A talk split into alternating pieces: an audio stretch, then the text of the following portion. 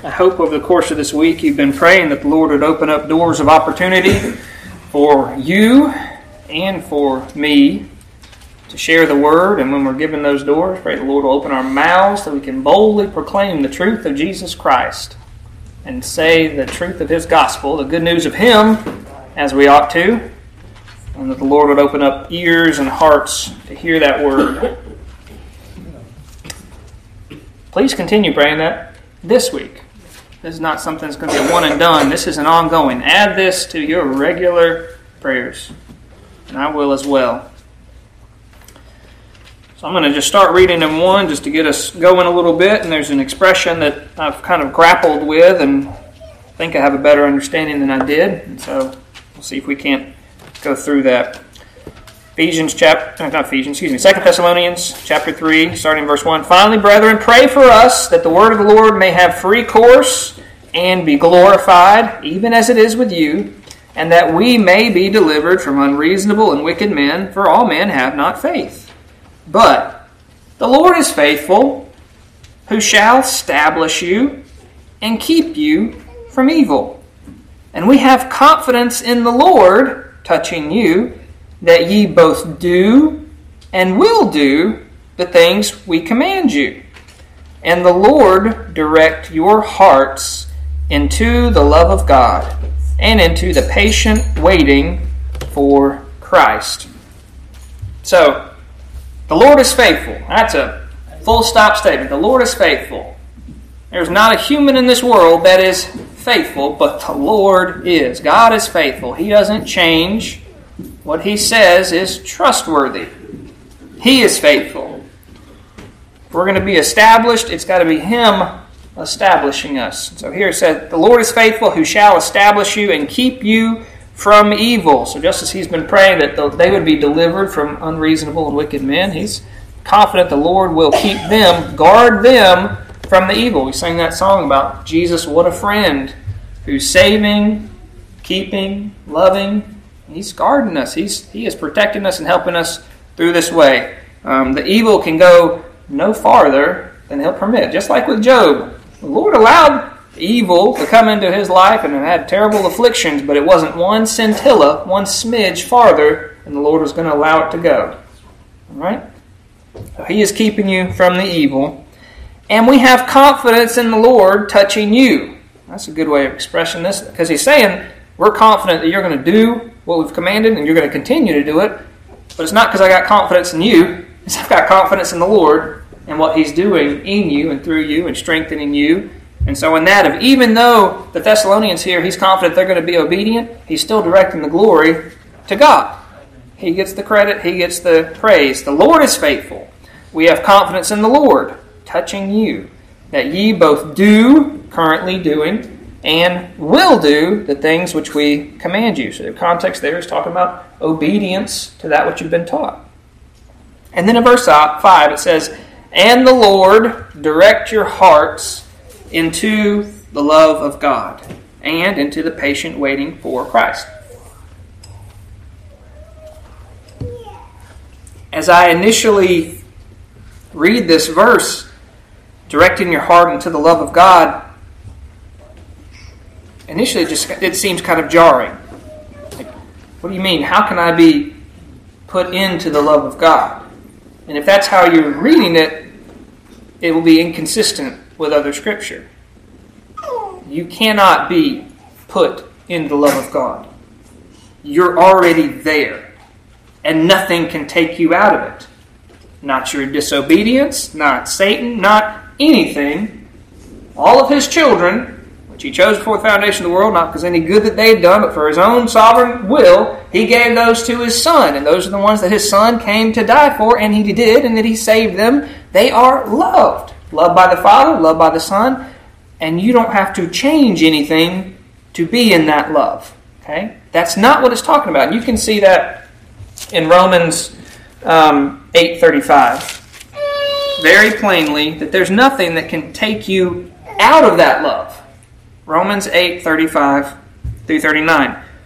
Who shall separate us from the love of Christ? Is there any man, anything in this world, any spiritual enemy that can separate you from the love of Christ? How about tribulation? Nope. Distress? No. Persecution? Well, things just get bad enough. Will I be separated from the love of Christ? No. What about famine? If I run out of food? No. Nakedness. I got no clothes. You know, Isaiah, we read through that this week, right? You know, three years he had to walk around naked to prove a point. Right? It's hard to be a prophet. but did that separate him from God? No. Persecution, famine, nakedness, peril, sword? No. As it is written, for thy sake, for the Lord's sake, we are killed all the day long. We are counted as sheep for the slaughter. If those things happen, they cannot separate us from the love of God. Your enemies, they do the worst thing they can do to you, and they still cannot separate you from the love of Christ. Nay, in all these things, we're more than conquerors through him that loved us. Now, we like that expression. We're conquerors. You know that in that same verse, we're talking about we're the sheep who's about to get slayed. They kill you, and you still overcome. They think, just like Satan when Jesus is dying on the cross, he's thinking, yeah, I got it. Nope.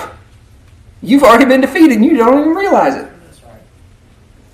And all these things tribulation, distress, persecution, famine, nakedness, peril, sword, being killed all these things we more than conquerors through him.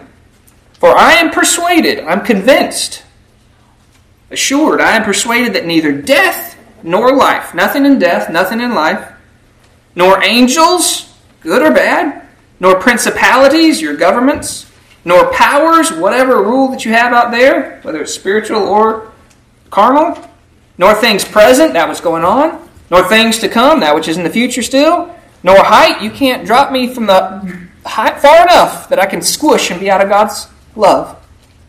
Nor depth, you can't put me to the bottom of the ocean or the farthest point, nor any other creature, whatever, that's your catch all. Anything else. There's God and there's creature, right? That's the two things. There's God and everything else. Well, this everything else is no, there's nothing else that can separate you from the love of God.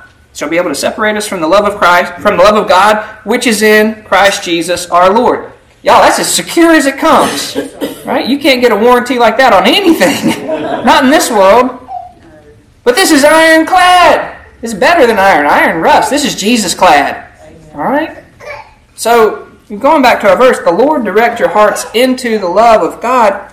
It can't mean that something about us has to be put into God's love. That, that can't be what it means. There's too many other verses that clearly state if you're one of his children, you're already there. And there ain't nothing that can take you out of it, so there's nothing that needs to put you back into it. So it must be meaning something something else. All right? And so as I've been grappling this week, as it kind of came to me one evening, I wasn't even reading it, but I've been reading it so much, it was kind of stirring around in my head, right? That meditation, allowing it to revolve around in your head. If you read enough of the Word, you'll have something to chew on. It's better than the garbage out there. You can remember all your favorite songs from when you were a kid, right? You know all those lyrics. You've still got that ability to hang on to better words. And I'm laying there in bed, and the Lord direct your hearts into the love of God. The love of God. My heart to loving God. Direct my heart into the love of God and into the patient waiting of Christ. My heart needs to be loving God. He's going to steer me into that. He needs to direct me. That's what you know the, the direct means. It means to straighten fully, to guide me, to take my heart so that I'm loving God and I'm patiently waiting for Christ. This is an admonition in the form of a prayer.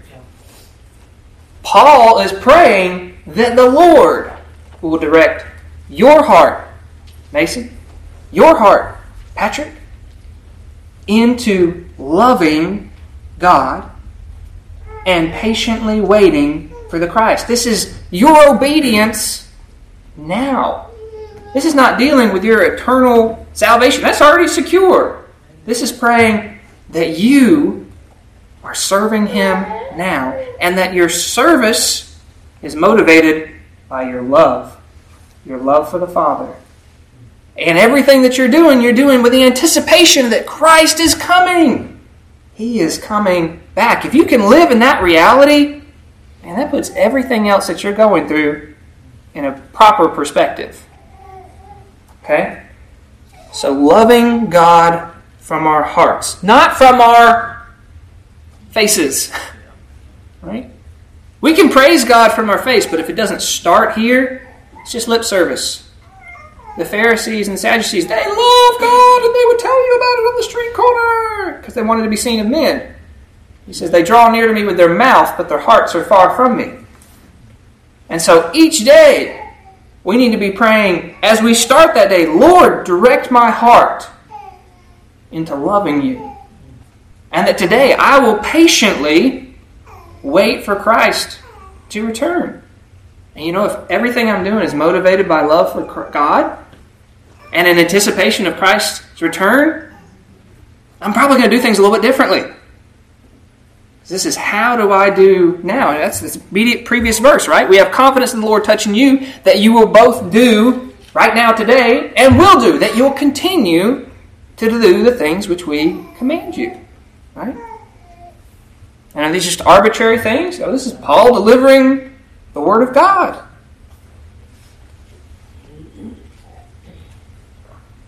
And this has been a theme throughout the end, the end of this book. You go back to chapter 2, um, verse 15 says, Therefore, brethren, stand fast and hold the traditions, which means the precepts of that which you've been communicated to you, the ta- that which has been taught, the transmissions is the little word, that hold the traditions which ye have been taught, whether by word or our epistle. So if we taught you there in person, or now we're teaching you by letter, stand fast in those, hold them. And now the Lord Jesus Christ Himself and God, even our Father, which hath loved us, right? Well, from the beginning, He's loved us, and hath given us an everlasting consolation, everlasting comfort. Who's that? That's Christ. And what He's done and what the benefit you'll receive with the inheritance hath given us everlasting confidence and good hope through grace. And the Lord there comfort your hearts and establish you, set you fast in every good word and work. This is your whole manner of life. This is about discipleship. Okay? There is being a believer in Jesus Christ. That's good. That's step one. right? In your, your, your baby Christian journey, you believing in Christ, that's great. Now we've got to get up and follow him. That's what a disciple means. It means to be a follower. A disciple follows a master. He does looks at the master does, and then you try to do it. Do you do it perfectly like the master? No, you don't. But you don't stop and say, "Well, that's good enough." Nope. you get up off your tuchus and you start following. So this is about discipleship. This is about following. This is how do we live our lives here? Not to earn his love. You can't earn his love. He already loves you. For his own sake, he loves you for his son's sake. But you want to follow. You want to follow him. So the Lord direct your hearts into the love of God and into the patient waiting for Christ. All right. So, this is Christ's church. He's the head of it. Y'all turn to John chapter 13. And what we're going to do this morning, this may take a while. That's okay is we're going to look at the last messages that our leader spoke to his apostles, right? Before he was crucified. This is several chapters in length. It's all at the same evening. And reading it together, we're going to glean some things, Lord willing. John chapter 13. We're going to learn about God's love and our hearts being directed into His love, directed us into loving Him. And we're going to learn about that patient waiting for Him. But this is what I want to focus on. And y'all stay with me. This may be something you've heard a hundred times. That's okay. You need to hear it again. There's no greater message than what I can tell you. And I can summarize things for you, but that's not as good as hearing exactly what the Lord chose to have recorded. This is not all that what's happened. John would say, you know, if all the things that Christ had done had been recorded, he said, I suppose the world couldn't contain it for the books. I mean, there's a whole volume of stuff, but this is what the Lord gave us. And so, just for today, I want to focus on just this this final night. All right, they've gone. They've gone to. Uh, they've gone into Jerusalem, even though it's quite dangerous for them to be there. Right? The, the the religious leaders want to kill him. They are looking for an opportunity. As soon as they get an opportunity, they're going to take it. Right? All they need is a chance where he's apart from the crowd. Right? And yet he comes in anyway. He's not fearing. And he goes to uh, this man's house, tells the master there, you know, the Lord's going to come and have his uh, Passover feast with his disciples there. He's got the upper room furnished. Mean, that's, that's our scene. we're now in that room that night before he's going to be murdered. John chapter 13. Now, before the feast of the Passover, when Jesus knew his hour was come that he should depart out of this world unto the Father, having loved his own which were in the world, he loved them unto the end. He's going to love you unto the end. He's known you and he's loved you. He's going to love them unto the end. And supper being ended, the devil having now put into the heart of Judas Iscariot, Simon's son, to betray him, and Jesus knowing that the Father hath given all things into his hands, that he was come from God, and went to God, he riseth from supper, laid aside his garments, took a towel, and girded himself. And after that he poured water in a basin, he began to wash his disciples' feet, and to wipe them with the towel wherewith he was girded. Then cometh he to Simon Peter, and Peter said unto him, Lord, dost thou wash my feet? And Jesus answered and said unto him, What I do thou knowest not now, but thou shalt know hereafter. And that was a pattern. Jesus would do many things, and his disciples would think, okay, we understand, but they didn't. And it wasn't until later that they would remember and that the Holy Spirit would teach them, this is why, this is what. And so even though he's going to explain it, he still doesn't get it. So he's washing his disciples' feet. This is the example that our Lord has given. And we, and we, we observe this in our communion time. We also have our foot washing time where we follow the pattern that Jesus gave. That the master of the universe came and washed the dirty and nasty feet of his disciples. Not because they were great and not because they were perfect, but because he loved them. And he loved them unto the end. Peter said, Thou shalt never wash my feet. And Jesus answered him, saying, If I wash thee not, thou hast no part with me. And Simon Peter said, Well, Lord, not my feet only, but also my hands and my head. And Jesus said to him, He that is washed need not to wash needeth not, save to wash his feet, but is clean every whit, and ye are clean, but not all. And so he has made us clean. Absolutely. The work of Jesus has made us clean. His children are clean. I said they're not all because that's referring to Judas. He would not have been cleansed. He was not going to be cleansed by the blood. But you've got this washing of the feet, this, this symbol of the daily defilement that we have as we walk through this world. Now, it doesn't defile us in the sense that it undoes what Jesus did on the cross. But is that reminder of our daily going to the Lord of Lord, I confess. This is what I can I have failed here. Specifically, Lord, forgive me and help me to turn from it. That daily washing. Right? For he knew who should betray him, so they were all clean, but not all, for he knew who should betray him. Therefore he said, You're not all clean. So after he had washed their feet and had taken his garments, and was set down again, and said unto them, Know ye what I've done unto you? You call me master and Lord, and ye say, Well, for so I am. He is. He is our master. And then, if I then, your Lord and master, have washed your feet, ye also ought to wash one another's. For I have given you an example, that ye should do as I have done unto you. Now, that example applies there, right there, to that physical washing of feet, and that applies to everything else. How did he interact? Was he patient? Was he loving? Did he sacrifice himself for his friends? He's given us an example. He's our example that we should follow. Verily I say unto you, the servant is not greater than his Lord, neither he that is sent greater than he that sent him. We know that. We forget that. We shouldn't expect to receive better treatment than our master received. And we shouldn't expect to be higher or, or raised up above anybody. Right? Our best and happiest spot is at lowest point beneath our Savior's feet. And you know how you get there in this world? By being at the feet of His children. If ye know these things, happy are ye if you do them. All right, this is going to be a pattern to what we're looking at. Happy are ye if you know them and you do them. There's no half credit for just knowing it. You can know a whole lot, but if you're not putting it into practice, you're not happy. You're not blessed. You're not following the pattern. Okay? I speak not to all I speak not of you all. Right? He's excluding Judas there. I know whom I've chosen. Right? He called all twelve, but only eleven of those were his chosen. But that the scriptures may be fulfilled, he that eateth bread with him hath lifted up his heel against me. He said, you know, this, this was the way it had to be. It's fulfilling the prophecy of the Old Testament. There was going to be one who was so close to the Savior that he's eating bread with him at the very meal that he was going to betray him. And now I tell you before it come, that when it is come to pass, ye may believe that I am he. And again, this is a pattern of God, Old Testament and New. He would tell things of this is what's going to happen so you didn't just think it was just chance, but for a reason that you'd know that he was speaking truth back here, or here that you'd know that he is who he says he is, that he's the Christ, knowing all things.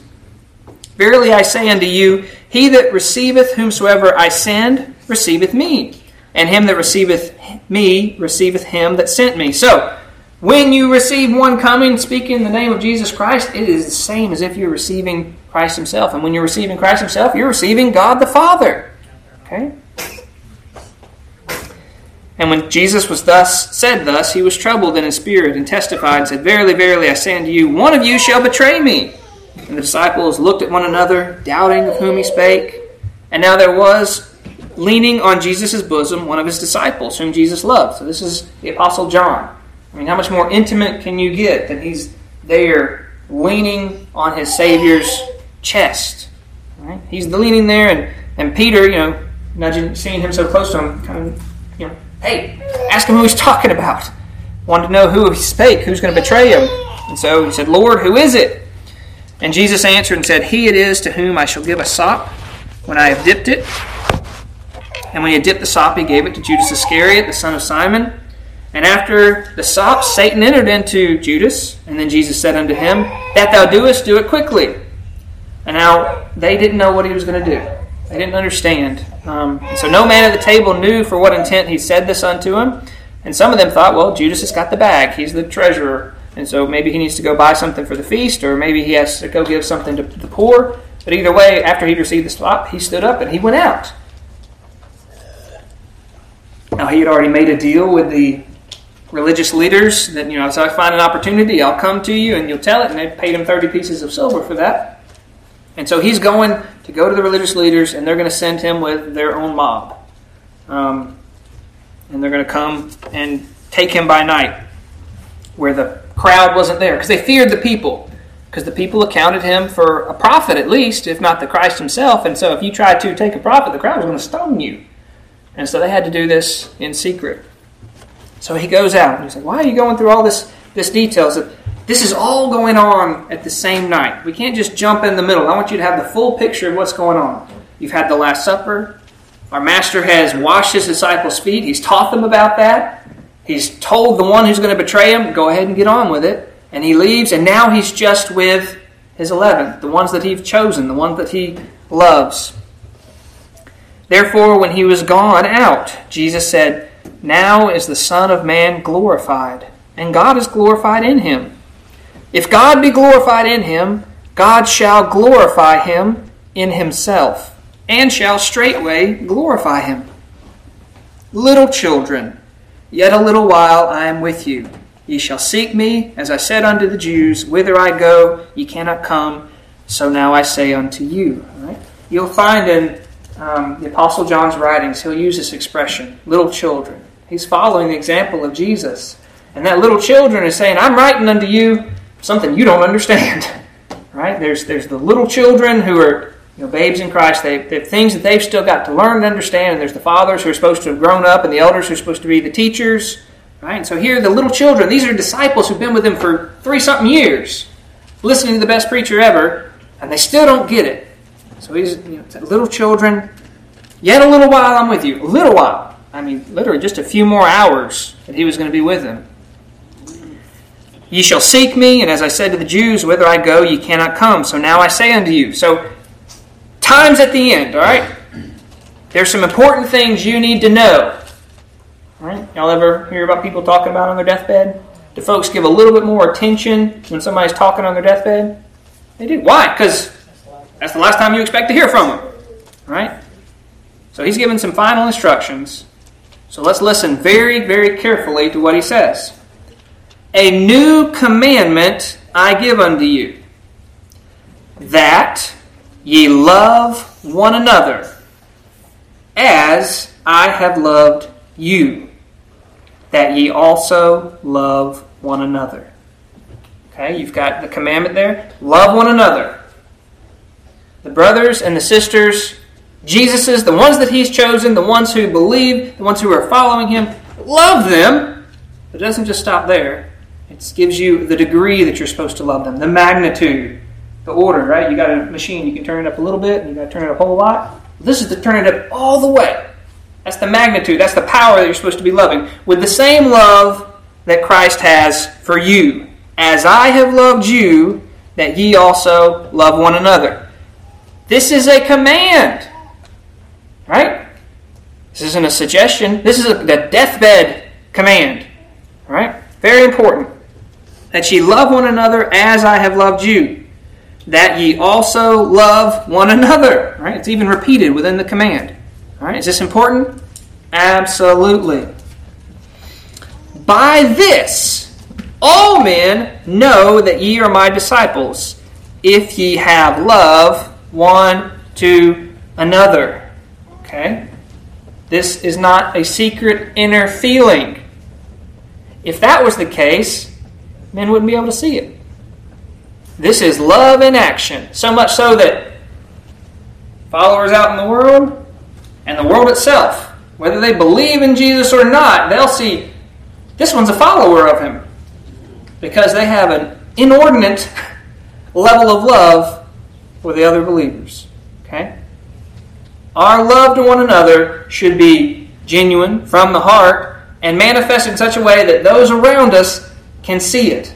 And that's how they'll know we're a disciple of Christ. You are my disciples. You are a follower of Christ, not just a mere, I believe in his existence. Yeah, well, the devils believe in his existence and they tremble, but rather we're a follower of him. As we wake up in the morning, am I going to follow Christ today? Well, he's commanded me to love his children and to love them as he loves me. And if I'm loving and loving in action, it should be visible to all those around me. Now Simon Peter said unto him, Lord, whither goest thou? Not the commandment. Let me go back to that part. You said you're going away. Where are you going? He answered and said, Whither I go, thou canst not follow me now, but thou shalt follow me afterwards. He's going to his death. And Peter, you're going to die, but it's not just yet your time. Peter didn't understand that yet. Lord, Peter said unto him, Lord, why can I not follow thee now? I will lay down my life for thy sake. And Jesus answered him, Wilt thou lay down my life, thy life for my sake? Verily I say unto thee, the, co- the cock shall not crow till thou hast denied me thrice. Right? Peter was very bold, but he was confident in himself. And when we're confident in ourselves, we're going to fall. It's great to be confident in the Lord and what He can do. If we're confident in ourselves, we're going to have a fall. And so he was he was ready. He was willing to go down guns blazing, you know, an Alamo scenario. We're all fighting to the end. He's the one who's going to draw the sword and cut off the high priest's ear. He said, Yeah, all right. I want to fight. But to have to passively take it? No, no, that's too much. So after he's told Peter he's going to deny him, immediately goes into, Let not your heart be troubled. This is the context for, for this it's chapters that we, we read and we love, but this is where it is. They're all there, just the 11, and Jesus, he's told him, I'm going away. You're going to deny me, Peter. I'm going away, and I'm commanding you to love one another. Let not your heart be troubled. You believe in God, believe also in me. Trust me. Trust what I'm saying. And that troubled means to be agitated, to be roiled like a boiling water. Let not your heart be troubled. In my Father's house are many mansions, many abodes, many places. If it were not so, I would have told you. I go to prepare a place for you. Our Lord was going to prepare a place for you individually. Right? I've made this point before, but it's not just like a general, here's the spot, but he knows you specifically. Right? It's not y'all just sign up and sign the guest book, we'll see who got here. No, he has a spot for you that he prepared for you in his Father's house. And if I go and prepare a place for you, I will come again. You believe God, believe me. He's made a promise that he's coming back. Direct our hearts in the love of God and the patient waiting for Christ. This is real. And this should be part of our life of trusting Him who's faithful that He said He is coming back. And not only that, I will receive you unto myself, that where I am, ye may be also. What better place is there? There's not. What better reward is there? None. And whither I go, you know. Where I go, you know, and the way you know. Now, Thomas is just confused. Lord, we know not whither, where, we don't know whither you're going. And how can we know the way? He said, Lord, we don't know where your destination is, and we certainly don't know how to get there. We know where Jesus is talking. He's talking about going to heaven, right? To be there. He's going to come back. He's going to take us there. And Jesus said to him, We don't know where you're going. How can we know the way? And that's when Jesus says, I am the way. I'm the way. And the way means a, a path, the road, the avenue, the only avenue. I am the way, the truth, and the life. All other roads lead to destruction. All other words that are not Him are lies. All other roads lead to death.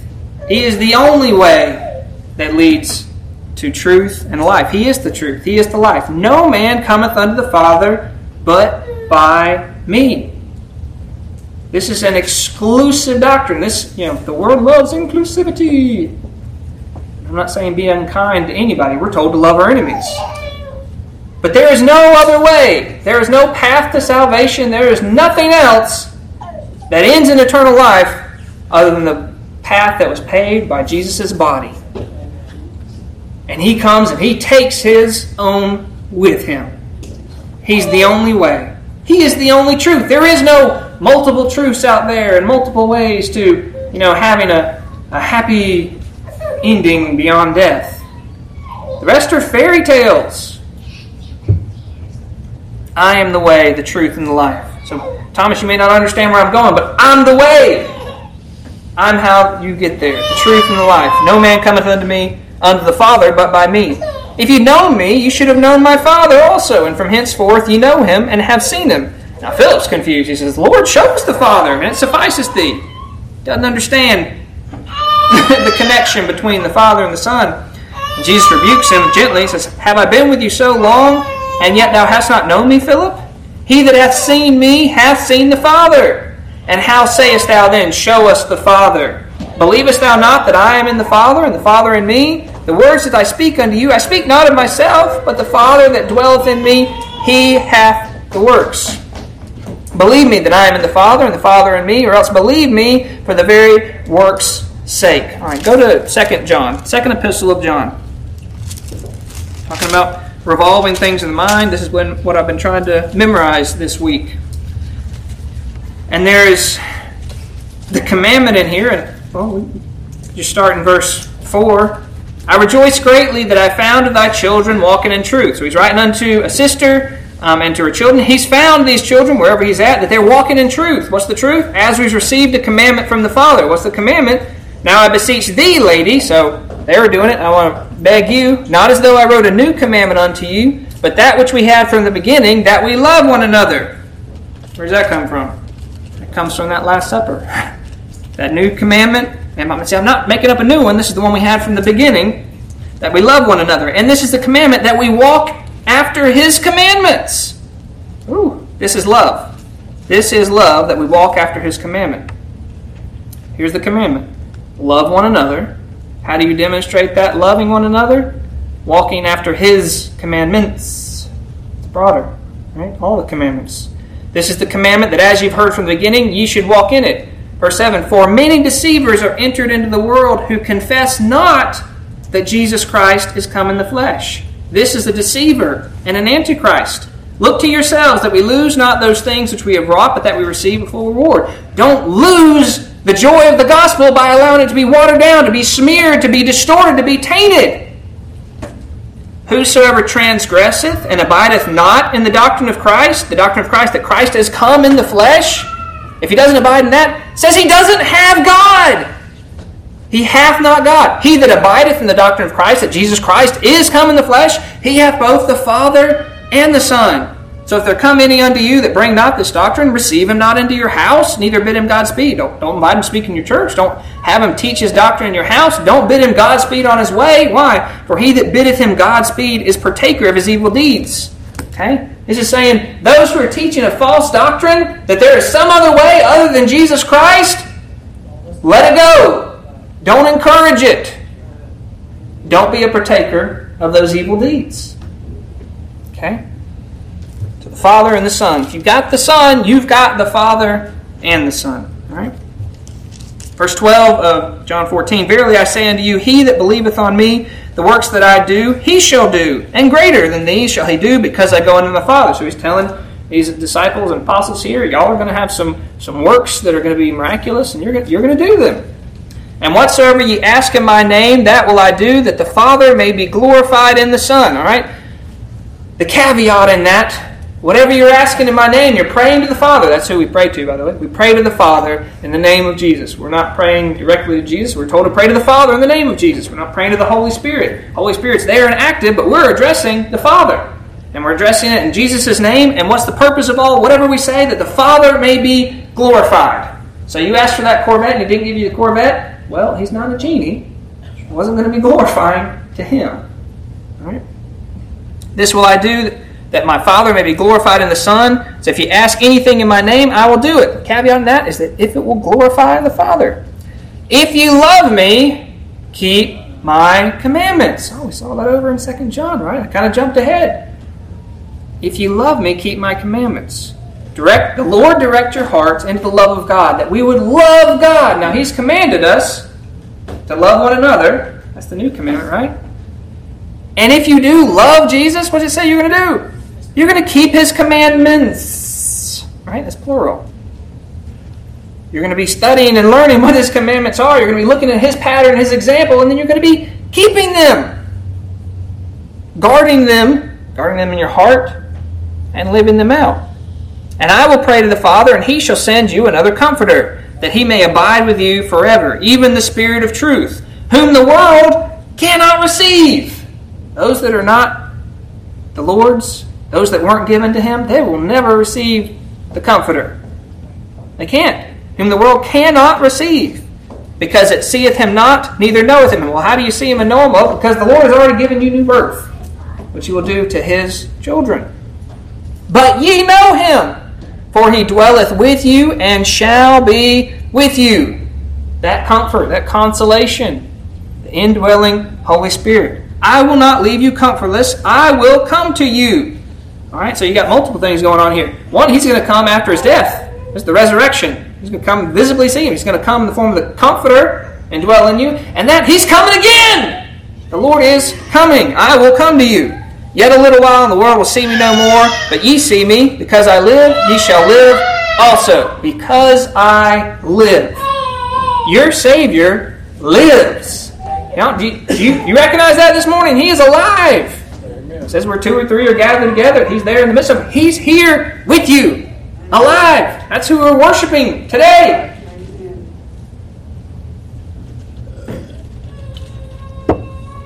Because I live, ye shall live also. All those other ways, all those other lives, all those other roads that lead to, lead to ruin and destruction, their leaders are not alive. Whoever came up with their paradigm, they're dead. Our leader lives. Because I live, ye shall live also. At that time ye shall know that I am in the Father, and ye in me, and I in you. He that hath my commandments and keepeth them, he it is that loveth me. The Lord direct your hearts into the love of God. If you want to love God this morning, know his commandments and keep them. He hath my commandments and keepeth them. Now, how can you have his commandments? Well, one, when you're born again, he said he wrote them into your heart. So even if you've never heard the gospel, the Lord, giving you new birth, gives you those commandments. You know what pleases him and what doesn't. And then on top of that, you are privileged to have an entire copy of his word in your language and the multitude of tools to learn and research and grow. You've got it. So he who hath my commandments and keepeth them is he that loveth me. Well, I love Jesus, but your life don't look like you love Jesus at all. It looks like you love the world. Let us not be two faced. Let us be consistent. Am I saying that you're going to be absolutely perfect? No. Because I'm not either. But I should care and I should love the Lord enough to try to serve Him. And He told me how to serve Him. If you love me, if you want to manifest your love, if you want your heart to be directed in the love of God, keep His commandments. Right? And it's not just for lip service, right? The Pharisees, they did a lot of outward showy stuff. It looked like they were keeping commandments on the outside, but where did it lack? They lacked it from the heart. That's why everything they did had an excuse well, I don't have to do this commandment because if I do this, this, and this, and this, the things that I really want to do, then, then I've done enough, right? They could justify it, they could twist it, they could get it to where whatever they want to do, they allowed themselves to do it, but not you, right? All these double standards speaking out of their mouth, but they weren't serving from the heart. Y'all, this is what we need. You say you love Jesus this morning, then know that this is how you show that love. He that hath my commandments and keepeth them, he it is that loveth me. And he that loveth me shall be loved of me of my Father, and I will love him and will manifest myself to him. Now that's interesting. If you're loving Jesus, Father loves you. That's something to be encouraged about. And I will love him. Jesus loves you. That's encouraged about. And you know, he, you know the order of operations. He loved us first. And will manifest myself unto him. There is a personal revealing of the God of this universe, our Lord and Savior Jesus Christ, to you. I will manifest myself unto him, to Brother Andy, to Sister Jessica. I will reveal myself. Manifest, that's what it means. It means to reveal. This is what we're talking about. We're talking about growing in knowledge of our Lord, growing in grace, is that we have a real appreciation, a better knowledge, a clear vision of seeing Him. He's the one who does it. I will love him and will manifest myself unto him. It's not, you know, let me clean up the glass real well so I can see you clear. It's he's showing himself to me. Yo, that's good. And then Judas said unto him, not Iscariot, lest you get confused. There's no one. Lord, how is it thou wilt manifest thyself unto us and not unto the world? He's like, that's a little confusing. How are you going to reveal yourself just up, up to us? And he's thinking he's just talking to the apostles. But this is broader. This talks to all of Jesus' children. How are you going to do it and not to the world? Now he's thinking, you know, like sign in the sky, right? When Jesus comes back, everybody's going to see him. Well, he will on that day. But until then, he's going to reveal himself to his children. And Jesus answered. This is, this is the answer to that question. How are you going to show yourself to us and not to the world? If a man love me, he will keep my words. Right? Synonymous there with commandments and words. And my Father will love him, and we will come unto him and make our abode in him. Now, that word abode is the same word earlier from verse 2 in mansions, a dwelling place. The Father and the Son and the Holy Spirit all dwelling within his children. He that loveth me not keepeth not my sayings. Those who don't love him won't keep his sayings. And the word which you hear is not mine, but the Father's which sent me. These things have I spoken unto you, being yet present with you. But the Comforter, which is the Holy Ghost, whom the Father will send in my name, he shall teach you all things, and bring all things to your remembrance, whatsoever I have said unto you. And, that, and the disciples had that experience over and over again. And then they remembered such and such. And then they remembered they'd done something unto him. It was the Holy Ghost that's the teacher. Right? That's one of the benefits. of being a child of God and the indwelling Holy Ghost is that He will teach you and bring to remembrance what Jesus has said.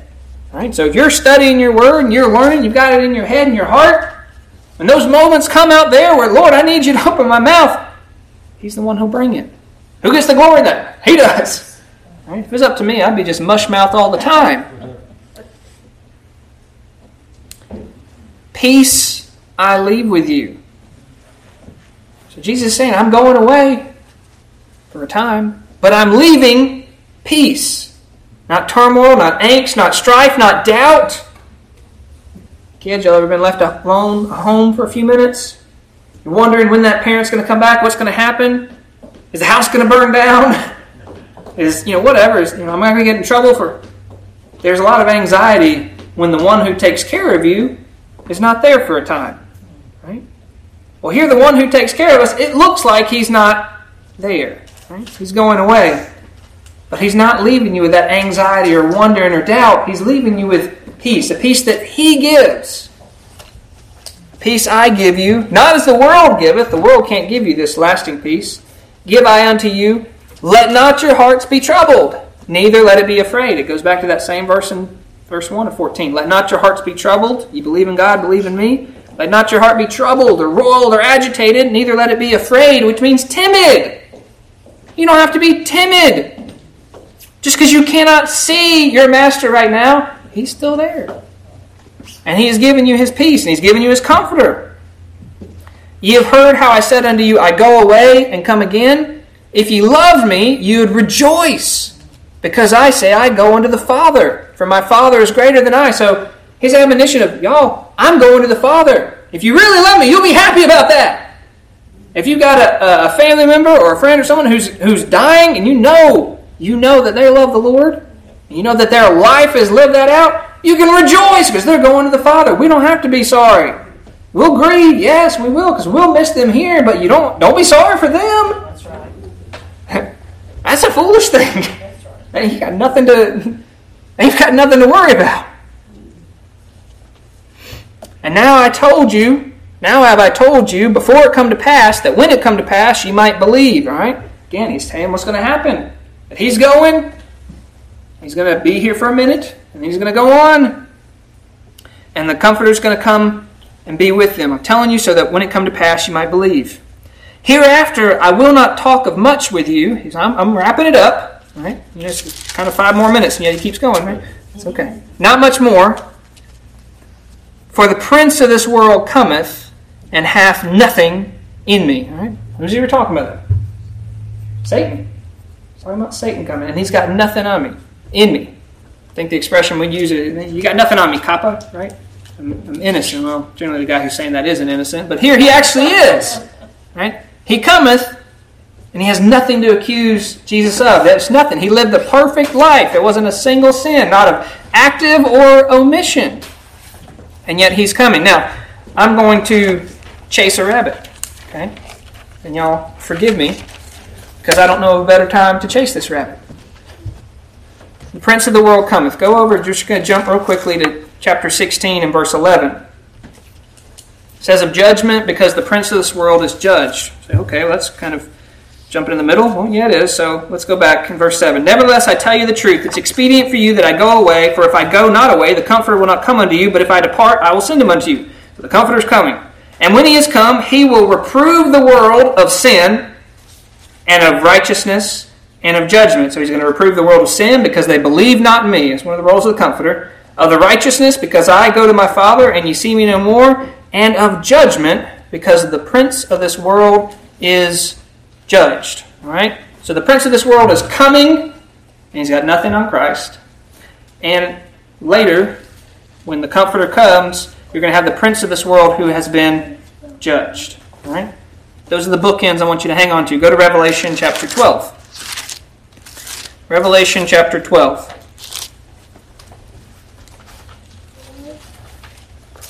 And we talked about uh, a few weeks ago about there being a sequence within Revelation, and then the sequence seems to pause and it shows things that have already happened.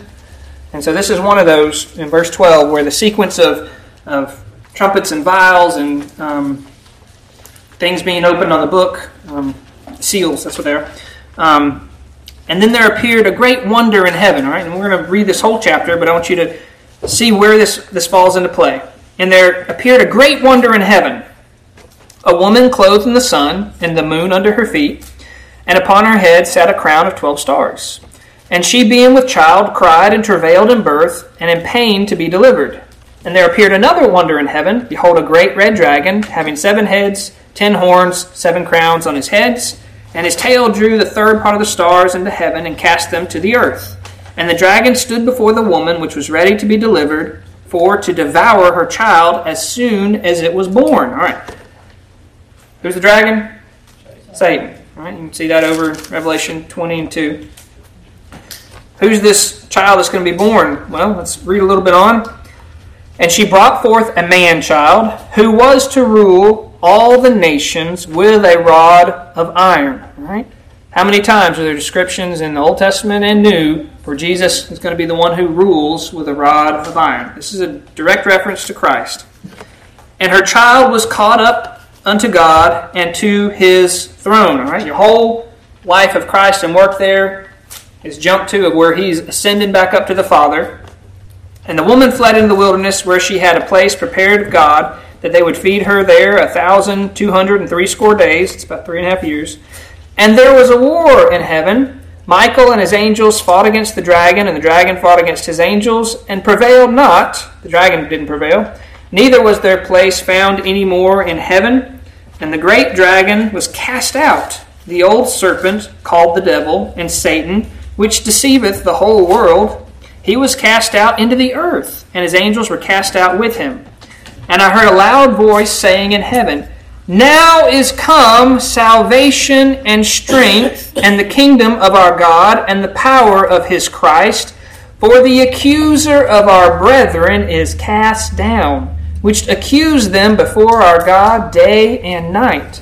And they overcame him by the blood of the Lamb, and by the word of their testimony, and they loved not their lives unto death.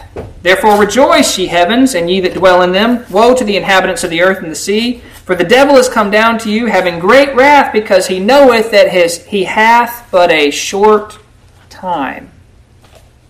We'll finish reading, then we'll talk a little bit. And when the dra- dragon saw he was cast to the earth, he persecuted the woman which brought forth the child. And to the woman were given two wings of a great eagle, that she might fly into the wilderness, into her place where she was nourished for time and time and half a time from the face of the serpent. And the serpent cast out of his mouth water as a flood after the woman, that might cause of her to be carried away the flood. And the earth helped the woman, and the earth opened up her mouth and swallowed up the flood which the dragon cast out of his mouth.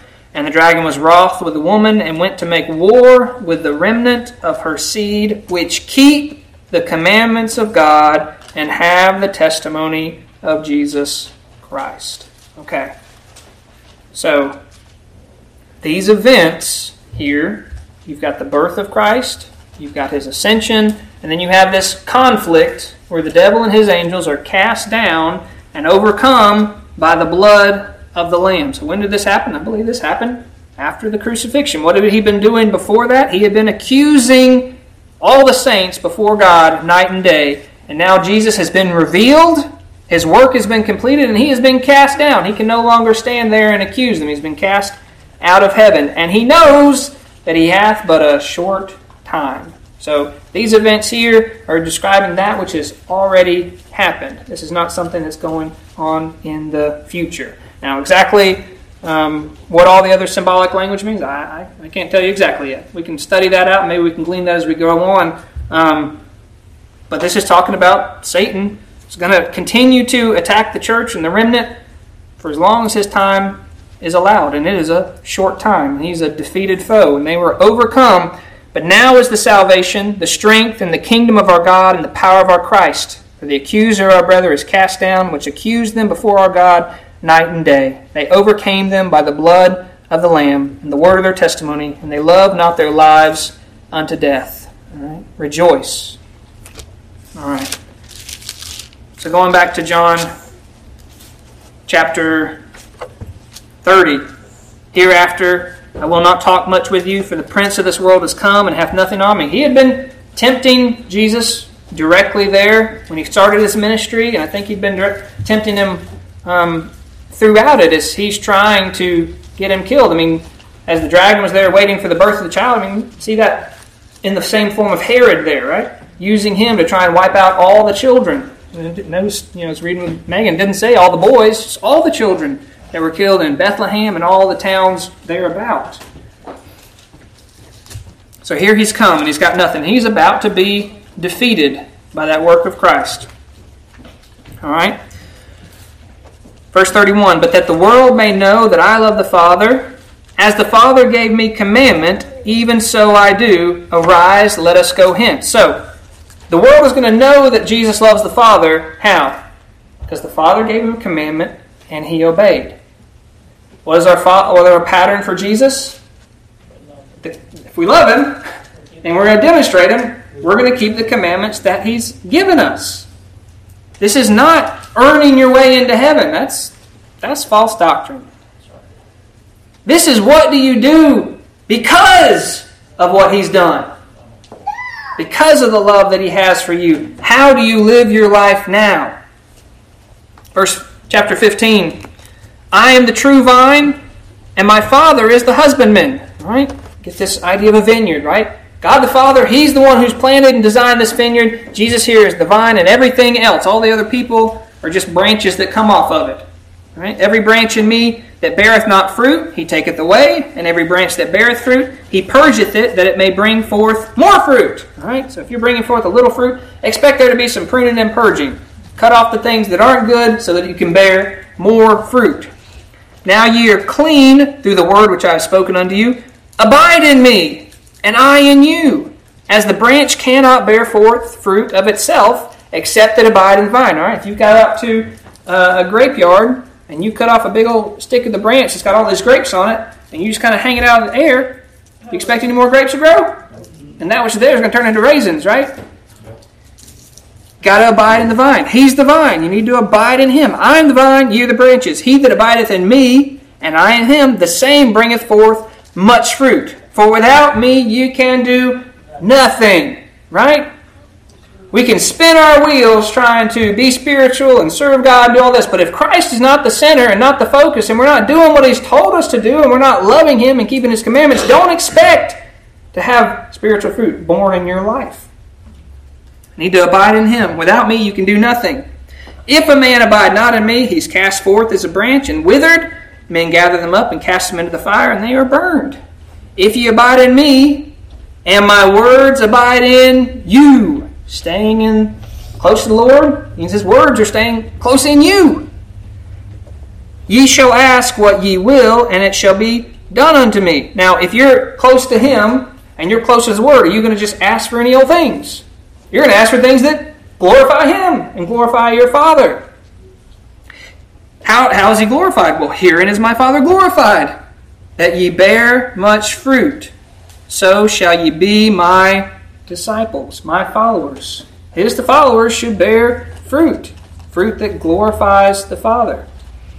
As the Father hath loved me, so have I loved you. Whoa. Remember how much we're to love one another? As Jesus has loved me. How much has he how much has he loved us? With the same love that the Father has for the perfect Son. Father loves Jesus with a perfect love. That's the same love that He has for you. That's the same love you're called and commanded to love one another. Amen. And we talk about throwing mantles of love over one another, and sometimes it just seems so hard to stitch a little doily that's this, this big. Now we need to have big old fleece blankets of love, all right? Chunking them over each other and loving one another because we're commanded to, and letting the little things go. As my Father hath loved me, so have I loved you. Continue ye in my love. If ye keep my commandments, ye shall abide in my love, even as I have kept my Father's commandments and abide his love. Follow my example. My Father gave me commandments, I, abide, I abided in them, even unto death. Keep my commandments, and you shall abide in my love. Y'all notice some pattern and repetition going on here. Think we need to be reminded of this I do. These things have I spoken unto you, that my joy might remain in you, and that your joy might be full. Wow. There's a lot of things that we seek for in this world to fill that joy bucket. And not a one of them are going to fill it but Christ. If we're abiding in Him, that His joy, my joy, might remain in you, and that your joy might be full. That's what we want. Greater love hath no man than this, that a man lay down his life for his friends. And that's exactly what Jesus was about to do. The highest form of love that could be displayed is he going to lay down his life for his friends. He didn't say, I'm going to lay him down for these servants. I'm going to lay him down for these worthless rags. He could have. He says, I'm going to lay him down for my friends, for his friends. Verse 14, ye are my friends. Wow. If you do whatsoever I command you. To say that if I don't do what he commands me, then I'm not his friend? I don't think so. I think that's you taking yourself out of his love, that kind of false notion. I think this is saying is that if you're his friend, you will be doing this. This is an evidence that you are a friend of Christ, that you're keeping his commandments. What's a false friend? One who says one thing to you, but then does something else when they're out of the room. Right? That's a false friend. We want to be true friends. A true friend of Christ. Ye are my friends if you do whatsoever I command you. Henceforth ye are not I call you not servants, for the servant knoweth not what his Lord doeth. But I have called you friends, for all things I have heard of my Father, that have I made known unto you. You know, the master doesn't have to explain himself at all to his servants. Just you go do this particular task. You don't get to see anything bigger than that or what, what's going next. He says, but it's the privilege of a friend is I'm telling you the same thing that the Father has told me, I'm relaying to you, and you're my friend. Right? So when you sing that song about what a friend we have in Jesus, that He is our friend. Because He has told us what the Father's words were. Not only is He our friend, we're His friend. We need to act like we're His friends. Right? Ye have not chosen me. There's so much poor doctrine out there that emphasizes the verse of, verse of it. It says, Ye have not chosen me, but I have chosen you. He's the one who gets all the credit. He's the vine. His father has the vineyard. He designed it. He planted it. He chose you. The God of this universe chose you. And ordained you that ye should go and bring forth fruit. How's your Father glorified? By you going and bringing forth fruit. What's your purpose? Well, He chose you and ordained you that you should come bring forth fruit. How are you going to bring forth fruit? By abiding in Jesus Christ and loving Him and keeping His commandments and loving His children as He's loved you, as the Father loves Him. And that your fruit should remain. Isn't that great? That what we do for Christ remains. You know, there's other other passages in the gospel that talk about not sweating the things that are going to go away. You know, your your silver and money and clothes and all that can be rotten or stolen or cankered. You know, but if you're treasuring up treasures in heaven, those remain. That every effort that you make in the service to the Lord is not forgotten. He knows it. And your fruit will remain. And whatsoever you ask in my Father's name, he may give it you. These things I command you that ye love one another. Let's see. We're at the same time, right? Now, go back to verse 31 of chapter 14. I may have just read over. Verse, uh, chapter 14, verse 31 It says, Arise, let us go hence. All right, so they've stood up from the table, and now they're starting to walk. Right? they don't actually leave the city of Jerusalem until um, the end of chapter 17. It says, They spoke in thus, they went over the brook Kedron and went into the garden. Right? so we've risen from the table. He's now teaching as he's walking. Mean, you're talking about the final moments. He's walking out to where he's going to be arrested. Right? He's going to have his time of prayer there, but he is walking out. And he's told them, he told them back at the table, love one another, new commandment. Now, in the midst of this walk, and Jerusalem's not that big, He's told them, verse 12 of chapter 15, This is my command that ye love one another as I have loved you. This is my commandment, that ye love one another as I have loved you. Same words, right? And then again, down here in verse 17, These things I command you, that ye love one another. Three times. Very short span. If the world hate you, you know that it hated me before it hated you, right? He's saying, remember about praying for the Lord to deliver with uh, the word to have free course and be glorified and deliver us from unreasonable and wicked men, for not all men have the faith, right? The world, those who are not born again, those who hear the word and, and still in that state of dead and trespasses and sins, and some will always remain that way, they're going to hate it. If the world hate you, know that it hated me before it hated you. Remember following my pattern? This is, see the pattern. They hated me first. If ye were of the world, the world would love his own. So, somebody posted on Facebook about, you know, be careful if you're in the majority. Yeah. We need to be careful if we're in the majority because if we're of the world, the world would love us. If we're acting like the world, if we're talking like the world, if we're valuing the things of the world, the world will, will appreciate that. You'll get backpats for that. But if you're loving Christ and abiding in His commandments, they won't. But because ye are not of this world, but I have chosen you out of the world, because you've been chosen, because you're not of this world. The world hateth you. What does that mean you're not of the world? Well, when you're born again, you're created a new creature. Jesus said that if um, my kingdom were here, he's talking to Pilate, that my servants would fight. Well, you're part of his kingdom, but it's part of the spiritual kingdom for right now. Right? You're a new creature. You are an alien to this world. You're not from here, so to speak. There's going to be a day when you're going to be in the kingdom where you see with those glorified bodies and that perfect eyes, so you'll be truly home and citizens, and that's the kingdom that you, you're looking forward to. But it's not here. It's not this world. It's not anything that this world has to offer. The world, you were chosen out of it. He's not plucking you out right now. You still got to abide here for a time to do His service, to glorify Him, to bear fruit. Herein is my Father glorified, that you bear much fruit. And I've called you and chosen you and ordained you to do that. That's what you're here for.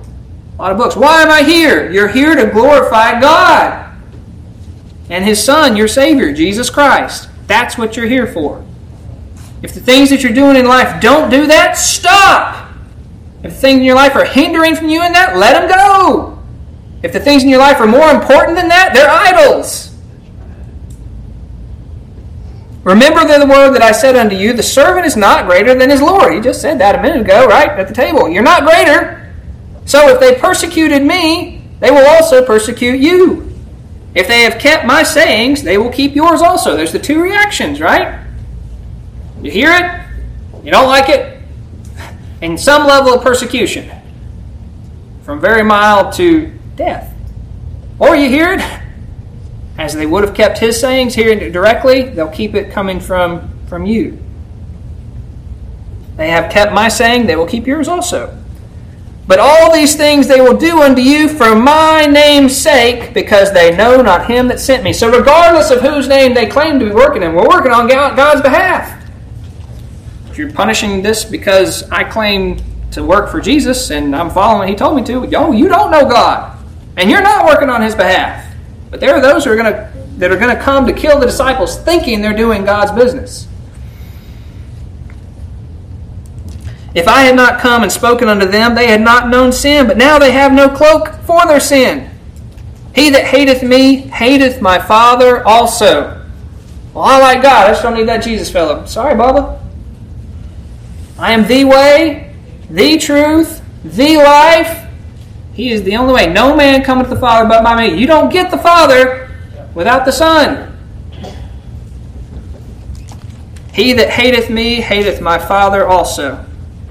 If I had not done among them the works which none other man did, they had not had sin, but not been aware of it. But now they have both seen and hated both me and the Father. They were happy in their religious pretense. They looked good and they felt good about themselves, but here he's come revealing it, and they hated him, despised him. And this has come to pass that the word might be fulfilled that is written in their law. They hated me without a cause. And so all that's going on was fulfilling every prophecy and everything that the Father had sent to his prophets through time, saying this is what would happen. And here it is. They hated him without a cause. Well, I'm being mistreated. It doesn't feel fair. What's the pattern? That's what happened to your master. But when the Comforter is come, whom I will send unto you from the Father, even the Spirit of truth, which proceedeth from the Father, he shall testify of me. Who's the Holy Spirit talk about? Jesus Christ. He doesn't talk about himself. He talks about Jesus Christ. And ye also shall bear witness of me, because ye have been with me from the beginning. That was part of the unique role of the apostles, right? Except for Paul, who was one who was born out of time. Because they had been with him from the beginning, they could say, three and a half years we followed him, we saw these miracles, we saw him die, we saw him plunged with a spear. And then we saw him alive. This is the one. This is the one that they've spoken of. All these things that were written of by God through all this time, this law that you know, a lot of the Jews, they held it to be true. Here is where he fulfilled this and this and this and this. Now, he had to teach them that. Like they're walking on the road to Emmaus and they just didn't understand why this has happened. And he's the one who's having to explain of all these things that are written about me, here's where they were. And then he did that later again to the, the other larger group. Okay? You'll bear witness of me. These things have I spoken unto you that ye should not be offended. Okay, now this offended don't mean got your feelings hurt. Alright? This offended means to be entrapped or to stumble. Right? Y'all ever seen some of those army obstacle courses? Right? They're kind of intense. All right, now imagine doing that blindfolded or pitch black dark. Right? What's the odds of you getting tripped up and startled when you come to that big old climbing rope and just smash your face into it and fall over? You start trying to climb, you don't know how to climb. Right? That would be hard. It would be easy to be entrapped. And we know from the parable of the sower that the seeds that are sown on the stony ground, there's no depth in it. And when there's tribulation and persecution, they look, we dry up, I'm offended, I'm not doing this, this is too hard, and they bear no fruit. Right? So he's telling them in advance there are some hard things that are coming. I want you to know about it. I'm giving you a map of the obstacle course. You're not going to be able to see that whole course ahead of time, right? We don't get to see the future, but he said, here's, here's the map. These are the obstacles that are coming. Expect them. Don't be surprised. And don't be ensnared and don't give up when they go on. These are the things I've spoken that you should not be offended. They shall put you out of the synagogues. Well, that, that hurts my feelings. Right? That's basically kicking you out of church. Right? They put you out of the synagogue. They're calling them heretics. If you're going to be a follower of Christ, the Jews back then, that's that's heresy. Right? They didn't believe he was the Son of God. And so you had to be willing to lose the prestige and social status of being accepted among the majority of your people. Yea, the time will come that whosoever killeth you thinketh he doeth God's service. Right? We mentioned that earlier. That when they put you to death and they're cheering about it, they're thinking, yeah, we're serving God. Genuinely, they think that. So don't be surprised. That would liable to be upsetting as you're the one being killed. Right? Y'all think you're serving God? No. But he told me this was happening, so I'm not going to be offended. I'm not going to walk away. I'm not going to betray. And these things will they do unto you because they have not known the Father nor me. And these things have I told you that when the time should come, ye may remember that I told you of them. So again, the Holy Spirit's going to teach you that when they come, it's like, oh, I remember that. He showed me that obstacle. It was coming, so I can remember it and go forward. And these things I said not unto you at the beginning because I was with you. He said, I didn't have to tell you this at the beginning when we started this journey because I was here. I was keeping you. I was preventing all this from happening because I wasn't going to let a single one of mine be lost. That was why I was here. And even when he's arrested, no one else is going to be harmed or taken. Right? You ever wonder why Peter denied him? Put yourself in this position, right? Peter thinks he's at the Alamo. Lord, should we smite? Draws a sword, hacks off the dude's ear, and Jesus says, No. Picks up the ear, puts it back on the guy's ear, heals him, and then tells him, you know, let all these go, and everybody flees. Peter follows into the um, the castle, the high priest's castle. You know who's standing around that fire with him? Everybody from the garden. All the officers, all those that are mobs. It was actually one of his cousins or, or kinsmen of the guy who got his ear chopped off that did one of those. Aren't you one of those guys? Right? That's awkward. Right? So if your cousin's calling you, no. There's, it's more understand. We can be hard on Peter, right? If we were in the same boat and you're going into the lion's den, so to speak, you've been basically told you can't fight. So he didn't know him. Right? And when he got in the door, how did he get in the door? John had to go let him in. Right? John was known at the high priest temple or palace. He went in and he, he went, later came to the door and told the lady at the girl, "You can you can let him in too." Well, now he's guilty by association because the same girl is the one who asked him first. Aren't you one of his disciples too? No. All right. That's a tangent. We'll go back. John 16. Got these obstacles. Don't be offended. But now I go my way to him that sent me. Verse 5. And none of you asketh me, Whither goest thou? But because I have showed you these things, your hearts are filled with sorrow. Nevertheless, I tell you, it is expedient for you that I go away. It's best. It's best for everybody that Christ would go through what he had to go through. Seeing on the other side that joy that he was looking for, you know, he had to endure the shame and despising the cross. He saw the joy on the other side that he was going to sit down it's completed. It's expedient. It was best for him to go away. For if I go not away, the Comforter will not come unto you, but if I depart, I will send him unto you. And here we, we got to earlier. When he is come, the Comforter, he'll reprove the world of sin and of judgment and of righteousness. Of sin, because they believe not on me. So these are the followers of Jesus, the ones who believe in him. They're the ones who the Holy Spirit is poured out upon. They're doing all these miracles. And those who didn't believe on Jesus, now these followers are doing them. It's, it's a, re, a rebuttal against them. Yes, he was the one. Of righteousness, because I go to my Father, and you see me no more. It's a sign that he was righteous and that he done it. He done it perfectly. It was a stamp of approval on the work. And of judgment, because the prince of this world is judged. That's the casting down of Satan. I have many things to say on you unto you, but you cannot bear them now. He's like, that's that's about all you can handle right now. We're, we're, we're going to wrap it up.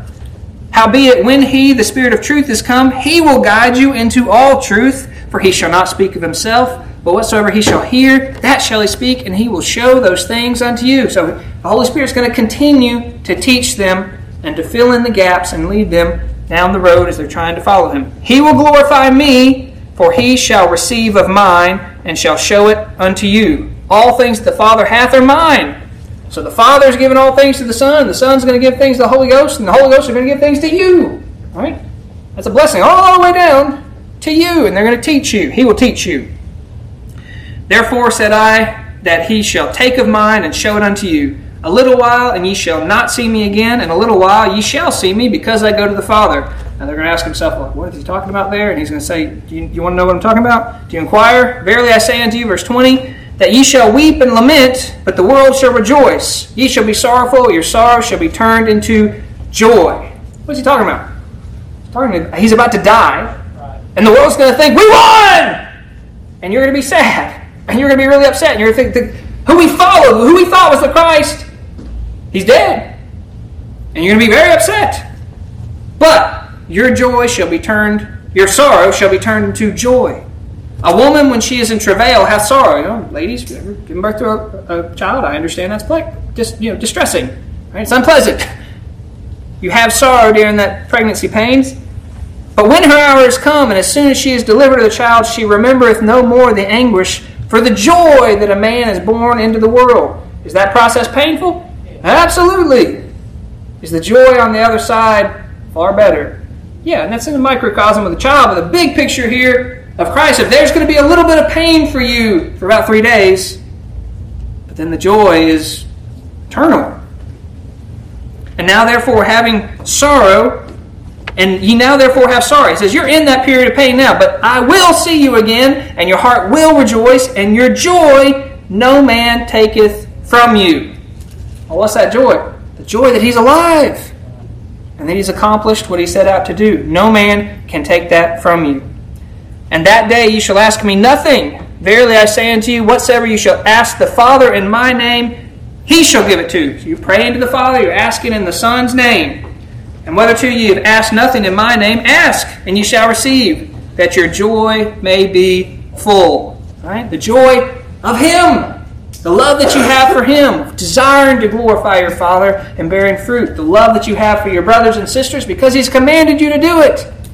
These are what you're asking and praying for. Lord, help me to do these things.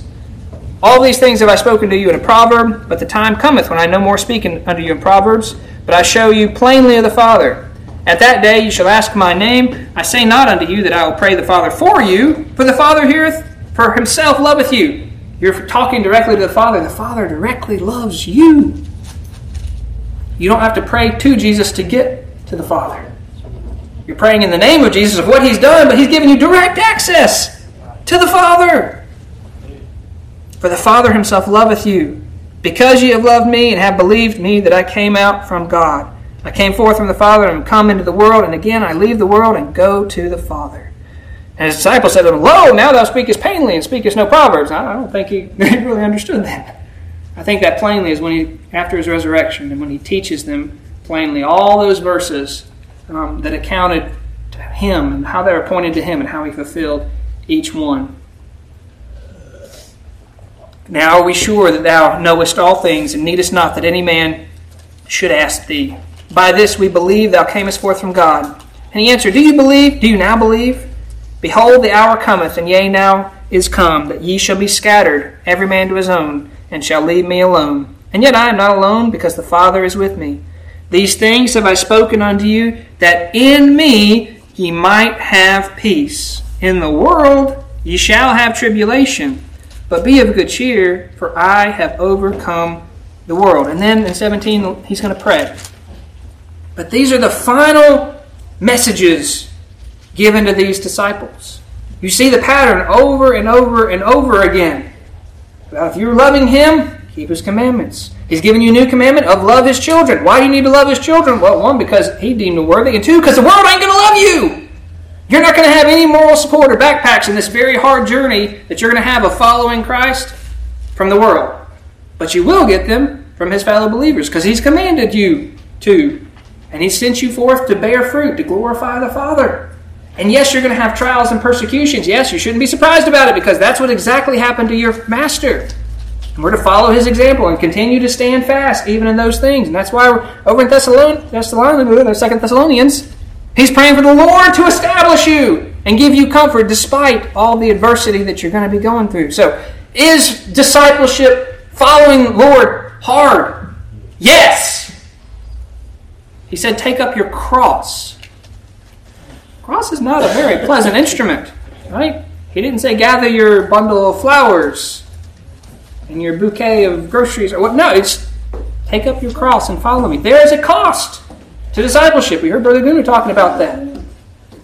And so, our prayer as we're praying, that the Lord would open up those doors of opportunities for us to share the good news of the gospel, that we would have boldness to speak, and that um, His word would be glorified, and that we'd be delivered from unrighteous and wicked men, for all men have not the faith. We also need to be praying that each day the Lord would direct our hearts into loving Him like we ought to, and what all that means. Not just this thin, superficial, well, I love the Lord, and then stop right there. But if you love me, you're going to do the things that He says, and you're going to care about the things He said. He that hath my commandments and keepeth them. That's the one who loves me. Right? But the Lord direct your hearts in the love of God and in the patient waiting for Christ. This one verse summarizes your entire life as a follower of Christ. Discipleship in the love of God, loving God like you ought to, and the patient waiting for Christ. Those are the two major things in our life. So I pray the Lord would bless us as we